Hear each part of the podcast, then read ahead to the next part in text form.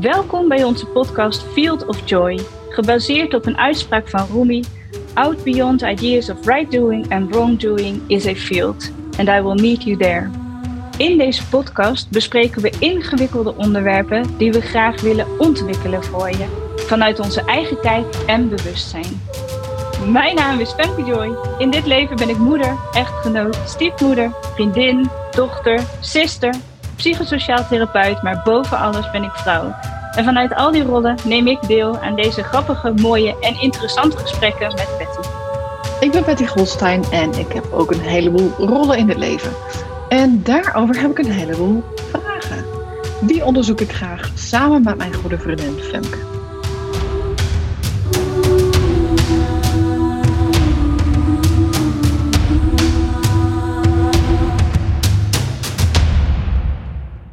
Nou, in deze aflevering gaan wij het hebben over een uh, nou, onderwerp dat, dat de laatste jaren vrij actueel is, maar zeker de laatste weken.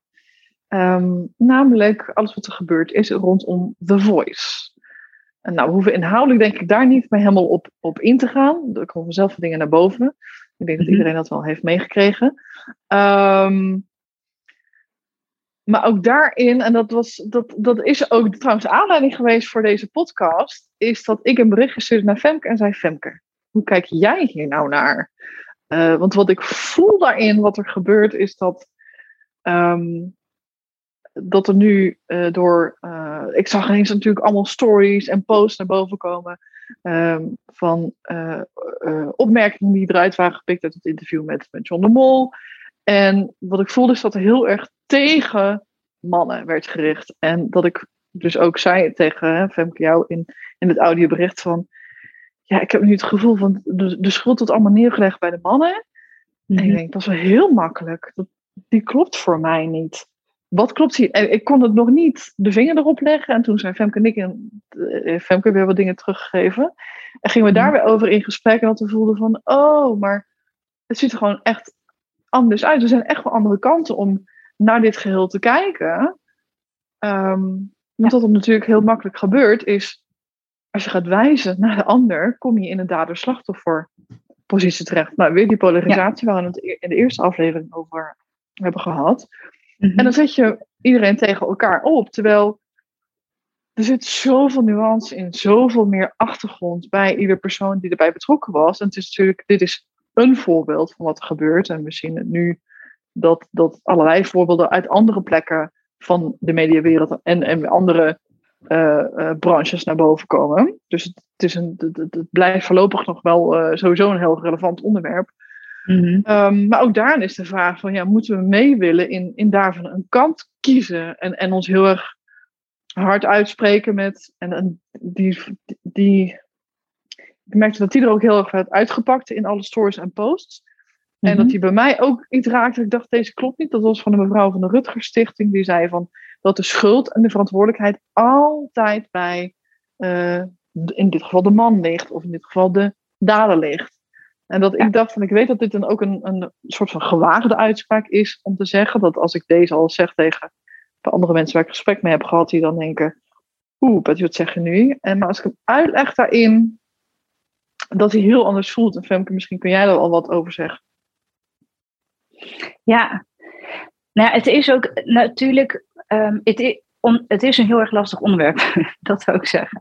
Het is een lastig onderwerp omdat um, er zoveel pijn wordt aangeraakt. En de pijn die hierin zit is al eeuwen oud, waarin vrouwen onderdrukt zijn, waarin uh, dus die pijn wordt heel erg aangeraakt, waarin wij uh, altijd het slachtoffer waren, um, het, het, slachtoffer van hele verkrachtingen. nou, dus er wordt zoiets bazaal pijnlijks aangeraakt, iets, iets, een collectieve vrouwelijke pijn wordt aangeraakt. Dus daarom is het een heel erg moeilijk onderwerp. Um, dus ik snap de uitspraak van zo'n persoon, van die mevrouw van de Rutgers die, die snap ik. En voor mij voelt hij ook niet zo. Wat, wat, wat heel veel mensen dan denken is dat wij bedoelen, hè, als ik hem niet zo zie, niet zo kort door de bocht zie, dan, dan denken heel veel mensen dat ik bedoel dat dan dus de vrouwen schuld zijn. Ja, dat is ook totaal niet waar. Dat, en want dan ga je in die kanten zitten. Oké, dus als de mannen niet dader zijn, ja, dan moeten het dus de vrouwen zijn. Dan is het dus de andere kant die schuld heeft. Ja, en ook dat is niet waar. En wat ik daar heel mooi aan vind, is dat Rumi, uh, een Turkse filosoof van, ja, ik weet niet hoe, hoeveel eeuwen geleden, dat vind ik al fascinerend op zich, dat die man in die tijd al inzichten had waar wij nu heel veel aan hebben. Maar hij zegt, uh, voorbij het idee van goed doen en kwaad doen of slecht doen, voorbij het idee van goed doen en slecht doen is een veld. En ik moet, ontmoet je daar, zegt hij. En uh, dat, wat hij daarmee bedoelt, is dat er uh, dat goed en fout vinden, iets goed vinden en iets fout vinden, dat is iets wat ons ego doet om uh, te kunnen definiëren of dat we het ermee eens zijn of niet. Hmm. Maar als je in dat veld gaat staan, wat daar voorbij ligt, wat helemaal niet over goed of fout gaat, dan gaat het erover dat je voor sommige dingen verantwoordelijkheid te nemen hebt. Dat, uh, dat je voor, sommig, uh, voor sommige dingen, dat je die ja, dat je die gewoon bij nader inzien totaal anders had willen doen. Totaal anders had mogen doen. Dat het helemaal niet de bedoeling was om iemand daar zo mee te beschadigen. Iemand daar zo mee te kwetsen. Iemand daar, nou, op welke manier dan ook. En dan, dan kom je in een heel ander stuk. Want als wij niet oordelen, maar uh, wel iemand um, spiegelen in de verantwoordelijkheid die, die hij ergens voor mag nemen. Ja, dan, en de, die gaat alle kanten op. Dat gaat dan niet meer alleen over de mannen, maar dat gaat ook over opvoeders, hè, over uh, vaders en moeders. Hoe voeden wij onze kinderen op? En dan niet alleen de jongens, want die post zag ik voorbij komen. Ja. Um, protect your daughters is dan doorgestreept. Uh, educate your sons. Ja, en voor mij voelt het echt als educate your sons and daughters. We hebben ze allebei op te voeden in uh, de jongens respecteer de grenzen van jezelf en van, de, van degene waarmee je samen bent. En dan samen bent is ook al in een kamer samen zijn, dus dat hoeft niet eens in een relatie zo te zijn. Maar onze meiden, onze dochters hebben we ook op te voeden met respecteer je eigen grenzen en die van de ander. Um, en, en communiceer ze goed. En dat, en dat moeten we bij die mannen ook, uh, onze zoons ook in, uh, in opvoeden. Ja, want um, ik ben ondertussen een paar dingen aan het opschrijven. Ik denk, oh ja, hier zijn interessante punten. Mm -hmm. um, hè, wat wat, wat uh, ik interessant vind, is met Ali B, die al heel snel met een, met een uitleg naar boven kwam en zei van uh, nee, ik heb hier niks in fout gedaan. Dat is uh, ja, en het kwam uiteindelijk dan ja, seksuele relaties gehad. Maar dat was altijd met wederzijdse uh, instemming. Dus nee, ik ben gewoon niet fout geweest. Ik ben echt niet, hier ben ik echt niet schuldig aan. Dat, dit, nee. dit is het niet. Dat ik dacht, oeh, maar ja, jij ja. hebt het niet zo ervaren, maar die vrouwen wel. Dus dat voelt ja, ook die is heel wel interessant. Ja. ja. die is wel interessant. Die voelt al heel makkelijk om te zeggen: nee, het was, het was altijd met dit. Maar, nee, precies. Um, en die, daar had ik het over met een uh, vriendin van me. Want ik, in dit veld is het, in dat veld van Rumi, is het belangrijk. dat, wat, het mooiste wat Ali B had kunnen doen, is hij had kunnen zeggen: Ik ben me er niet bewust van geweest. Of ik had, ik had het door en het was gewoon zo niet slim. Of verantwoordelijkheid nemen. Uh, hij had kunnen zeggen, ik, nou, mijn, mijn, mijn uh, status of de rol die ik nu heb als uh, um, een populaire jongen of bekende Nederlander heeft me verblind. En dat vind ik echt heel erg. Dus ik, ja, ik, ik wil gaan kijken wat, wat ik hierin kan doen. Waar, waar heb ik hier verantwoordelijkheid in te nemen? Nou, dat, dat had ik fantastisch gevonden als hij zo'n reactie had kunnen geven. Maar die vriendin van mij die vertelde mij ook, dat kan die helemaal niet. Want zijn advocaat vertelt hem, je moet alles ontkennen, want anders dan beken je schuld. Dus wat je daarin ziet, is dat we ook niet gewend zijn vanuit ons rechtssysteem mogen we helemaal geen verantwoordelijkheid nemen. Want op het moment dat je verantwoordelijkheid neemt, beken je schuld. Dus dan, dan, dan ga je al aan een bepaalde kant staan. Hoe fantastisch zou het zijn als in ons rechtssysteem ruimte is voor um, uh, dat, je, dat je verantwoordelijkheid kan nemen zonder dat je meteen uh, afgemaakt wordt of uh, veroordeeld wordt of nou ja, zoiets. Ja, en ook, ik schreef het net op ook weer, dat je afgeschreven wordt door de maatschappij en gecanceld ja. wordt. Dat je, ja, hè, want dat is natuurlijk wat er gewoon instant gebeurt. En ik merkte dat toen ik in de, uh, ik was meteen ook die boos aflevering aan het kijken uh, toen die online kwam. En daar Mhm. vol in zat. En ook er van alles van, oh nee, heeft hij dit gedaan, heeft hij dat gedaan. En met mensen aan het appen was erover. Ja. En toen kwam ik eruit. En toen kwamen alle reacties natuurlijk op social media. En toen dacht ik, hmm, wacht even. Dit, dit, Ja. In het moment kan ik, kan ik dat dan voelen en daar van alles van vinden. Ja. Maar als ik eruit stap, dan, ja, dan letterlijk eh, kan ik dan dingen vanaf een afstandje gaan bekijken ook. En, Precies. en voelen van, hmm, ja, dit, dit- het, het ligt allemaal veel stukken genuanceerder. Want iemand heeft het zo gezien. Ja, wie heeft het dan bij het rechte? Is hij alweer? Wie Ja, is goede alweer een kant? Het, rechte Ja. eind. Ja, precies. Ehm, En het maakt niet uit, want eh, eh, in dat veld van Rumi kan het zo zijn dat Ali B niet helder genoeg heeft aangevoeld waar zijn grenzen lagen. En eh, kan het zo zijn dat die vrouw zich totaal ehm, geïntimideerd heeft gevoeld en niet heeft durven zeggen: Ik wil dit niet. En, maar dat al die waarheden kunnen naast elkaar staan in dat veld. En dan, dan kan je dus ook verantwoordelijkheid nemen voor iets wat je niet, niet per definitie zo bedoeld hebt, of niet, maar, maar dat je wel kan erkennen. Het, ik vind het vreselijk dat het voor jou zo overgekomen is, en daar neem ik wel de volle verantwoordelijkheid voor.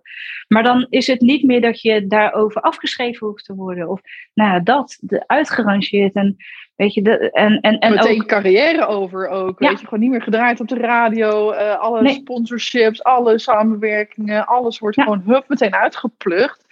We hebben Ja. meteen ons oordeel klaar. We willen daar niet mee geassocieerd worden zelfs. Eh, en dat is zo heftig. Hij staat, Ja. en Ali B, en, en, en eh, meteen gewoon buiten de samenleving.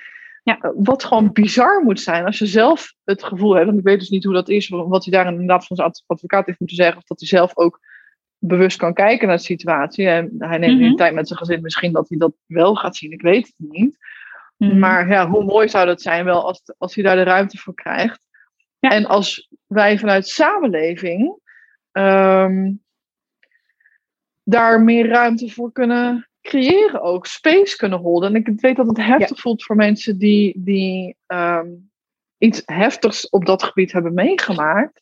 En voelen van, oh, je kiest kant voor diegene. En dat is, dat is niet zo. Ik, ik Nee. voel dat ik, dat ik daarin kies voor de mensheid. Voor wij als mens. Voor de mens achter het gedrag.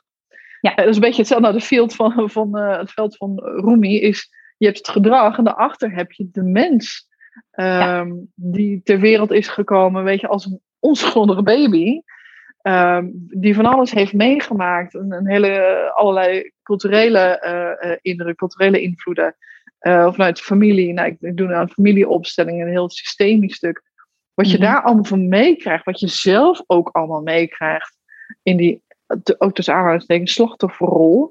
Eh, Mhm. Want dus, ja, als je zelf natuurlijk in die slachtofferrol zet, zet je jezelf ook vast. Nou, dat is Ja. de andere kant het verhaal van, hè, we zetten Ali B al vast, want de dader. Mhm. Maar wij als slachtoffer, ik ben het slachtoffer, ik zet mezelf ook al meteen vast, want ik sta daarmee tegenover hem. En jullie moeten eigenlijk allemaal mijn kant eh, daarin kiezen, want je kiest nooit de, kant van de dader, je kiest de kant van het slachtoffer. We staan met z'n allen tegenover één. En ehm, eh, ja, wat ik zeg, hoe je daarin kunt vastzetten, Mhm. in plaats van daarin verantwoordelijkheid kunt nemen. En ik weet dat dit een, een, een, een tricky ding is voor, voor, voor veel mensen. Verantwoordelijkheid kunt nemen en hoe jij daarmee omgaat en hoe jij je daarbij voelt. Ja. Eh, Ik heb ook wel eens iemand horen vertellen die zei van ik ben niet zijn, ik ben niet zijn slachtoffer. Want je bent altijd het slachtoffer van een dader. En daarmee geef je ook een stuk van jezelf weg. Waarin je dus een, zijn slachtoffer bent. Want eh, moordenaars en verkrachters die hebben allemaal slachtoffers toegeëigend. Een soort van. En, en hoe, hoe, zolang jij in de rol van, die slachtoffer, van dat slachtofferschap blijft staan, ben je ook van hem. En dat ben je natuurlijk helemaal niet. Je bent helemaal van jezelf. Dus je kan door daaruit te stappen, hè, wat jij al zegt, door je niet vast te zetten in die rol, ben je niet van hem. Je bent niet zijn slachtoffer. Je bent gewoon nog altijd van jezelf en met jezelf. Ja, en ik, ik kan me voorstellen, als ik jou zo nu hoor, dat dat voor andere mensen misschien wat uh, zweverig klinkt. Of zo van, ja, dat is makkelijk zeggen, maar Mhm. ja, hoe, hoe doe je zoiets dan? Hoe, als je dat niet voelt, als je van vol in die pijn zit en wat aangeraakt is. Ja.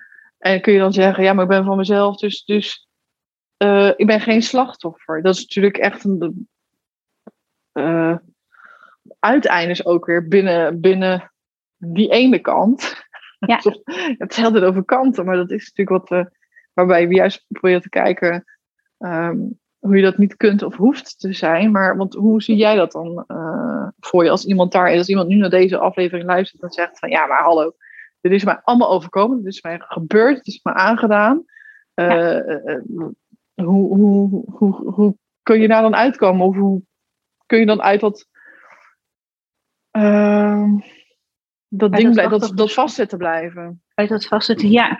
Ja, weet je, het belangrijke is dat het, de emotie die je in het moment hebt, dat die er altijd mag zijn. Dat het gevoel wat jij erbij hebt gekregen, dat dat er mag zijn. Dat, dat je dat kan gaan helen. Dat je daar hulp bij zoekt. Uh, van iemand die je kan begeleiden in het uiten van, van de onmacht en van de, uh, van, de, van de pijn die je daar heel erg in hebt ervaren. Uh, en, en door dat te doorleven, door daar doorheen te gaan, um, door die pijn en, en, en, en het machteloze gevoel en de vernedering die je misschien gevoeld hebt, hè, dus door alle emotie en alle pijn heen, door daaruit te komen, ja, dan kun je daaruit ja, herreizen klinkt weer zo uh, zweverig misschien, maar dan kun je echt uit, eruit groeien, zeg maar. Ja, en, en, dat, dat is denk ik wat, wat we ook met die pijn te doen hebben. We hebben er krachtiger uit te komen. En dat is wat pijn absoluut kan. Het is een soort van snelkookpan om, uh, om ergens uit te kunnen groeien. En dan word je uiteindelijk groter dan je was voor deze um, uh, ervaring. Maar ook groter dan het um, ja, uh, dan, dan de pijn van de ander, bijvoorbeeld. Dan, dan kun je ook weer echt gaan staan. En dan, ja, ik denk dat, dat, dat, dat het dat uiteindelijk is. Dat je eruit kan groeien. Dat je, er, uh, dat je het als brandstof kan gebruiken om gewoon groter te worden. Ja. ja, en ik moet ineens denken aan een voorbeeld. Ik heb het echt nou, in mijn tien jaar gezien bij Oprah. Ik heb heel veel mhm. waardevolle levenslessen van geleerd. um, maar een vrouw die daar vertelde, en dat volgens mij ging die aflevering ook over vergeving. Um, en dat um, deze vrouw zat in een restaurant met haar gezin. Ik weet niet meer hoeveel, hoeveel, uit hoeveel mensen dat, dat gezin bestond, maar ze zat in een restaurant. En er was een, uh, een drunk driver, een man die had gedronken, die was ingereden op het restaurant en had haar, ja, haar hele gezin was daaraan overleden. Hmm. En dat um, zij dus ook daar zo, die vrouw dus zo vol liefde kon zeggen bij Oprah, dat ze uh, die man vergaf. Um, en dat Oprah ook maar hoe, hoe kun je dat voelen? Want je hele gezin is er niet meer, is weggevaagd door deze man. Ze zegt, ja, maar er zijn bepaalde gebeurtenissen die ertoe hebben geleid dat hij aan die kant van de muur terechtkwam en ik aan deze kant van de, muur, van de muur. Ja. Ik denk dat is zo'n mooie manier om daar naar te kunnen kijken. Om dus verder te kijken dan de actie, dan het gedrag. Ja. Uh, maar om te kijken, waar komt iemand vandaan? Wat is er gebeurd? Ja, er zijn keuzes die je gewoon niet bewust, heel veel keuzes, de meeste keuzes die we helemaal niet bewust maken, die we juist onbewust maken. Ja. Um, en als we ons zoveel meer bewust zouden zijn van bepaalde dingen, zouden we zeker keuzes anders doen. Maar in zo'n moment maak je een keuze, die, die, die, heb, ja, die heb je gemaakt. En daar mag je ook ja. zeker je verantwoordelijkheid voor nemen. Mm-hmm. Um, om even terug te komen op die vraag van de Rutger Stichting. Ja, is dat dan jouw schuld ook? Uh, en niet dat je dan, uh, want het is dan ook weer te makkelijk zeggen van, oh ja, het komt doordat hij een slechte jeugd heeft gehad. Nee, uh, want dan is je slachtoffer ja. daarvan, dan zit je ook ja. weer in, in, in die kanten. Nee, precies.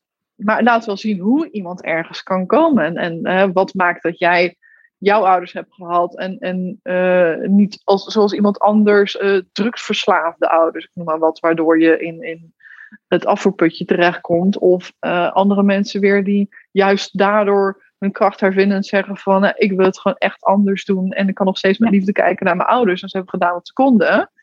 Um, en zij zijn ook weer het gevolg van alle keuzes van de mensen daarvoor en, en de gebeurtenissen die zij weer hebben meegemaakt. Ja, wat, je, wat daar heel mooi aan is, wat je zegt, is dat je mag dus je verleden nooit als excuus gebruiken waarvoor je, waardoor je andere mensen pijn hebt gedaan. Dat mag nooit zo zijn. Het kan niet zo zijn dat we nu zeggen, oh ja, maar hij had ook zo'n zware jeugd. Het is logisch dat hij dit bij die vrouw heeft gedaan. Absoluut niet. Dat kan niet. Um, maar wat we wel zelf kunnen gaan zien, en ik denk dat dat ook iets is wat je per persoon kunt gaan voelen. Dat is ook al een mooie podcast, ehm, vergeving. Ehm, want ehm, wat, je, wat je zelf dan kan gaan voelen. Kijk, als iemand tegen die vrouw had gezegd: Weet je, die, die man die kon hier ook niks aan doen, want hij had gewoon een heel rottig leven. Daarom is hij gaan drinken en daarom heeft hij. De, ja, het, vervelende gevolg is dat jouw gezin nu dood is. Dat kan niemand tegen jou vertellen. Dat, dan was haar ja, pijn en, en, en, en, en, uh, en verdriet nog groter geworden. Maar zij is daar zelf zelf tot dat inzicht gekomen. En dat is zoveel meer waardevol dan dat iemand tegen jou gaat vertellen. Nou, weet je, ja, dat deed hij ook niet expres. Of dat, is ook, dat, had hij, dat wilde hij ook niet. En, en, en feitelijk weten we dat, want als, ik, als je in dat veld zit, hè, als wij, uh, als, uh, ja, we zeggen nou heel de tijd Ali maar er waren nog veel meer mannen die, uh, die dit doen, of vrouwen ook zelfs. Maar als die individu, dus Ali even in dit geval, meegaat naar dat veld van Rumi, waarin die kan voelen, oh, voorbij het oordeel en de schaamte en de schuld die ik voel, um, ja, weet ik eigenlijk 100% zeker dat hij nooit iemand zo had willen kwetsen.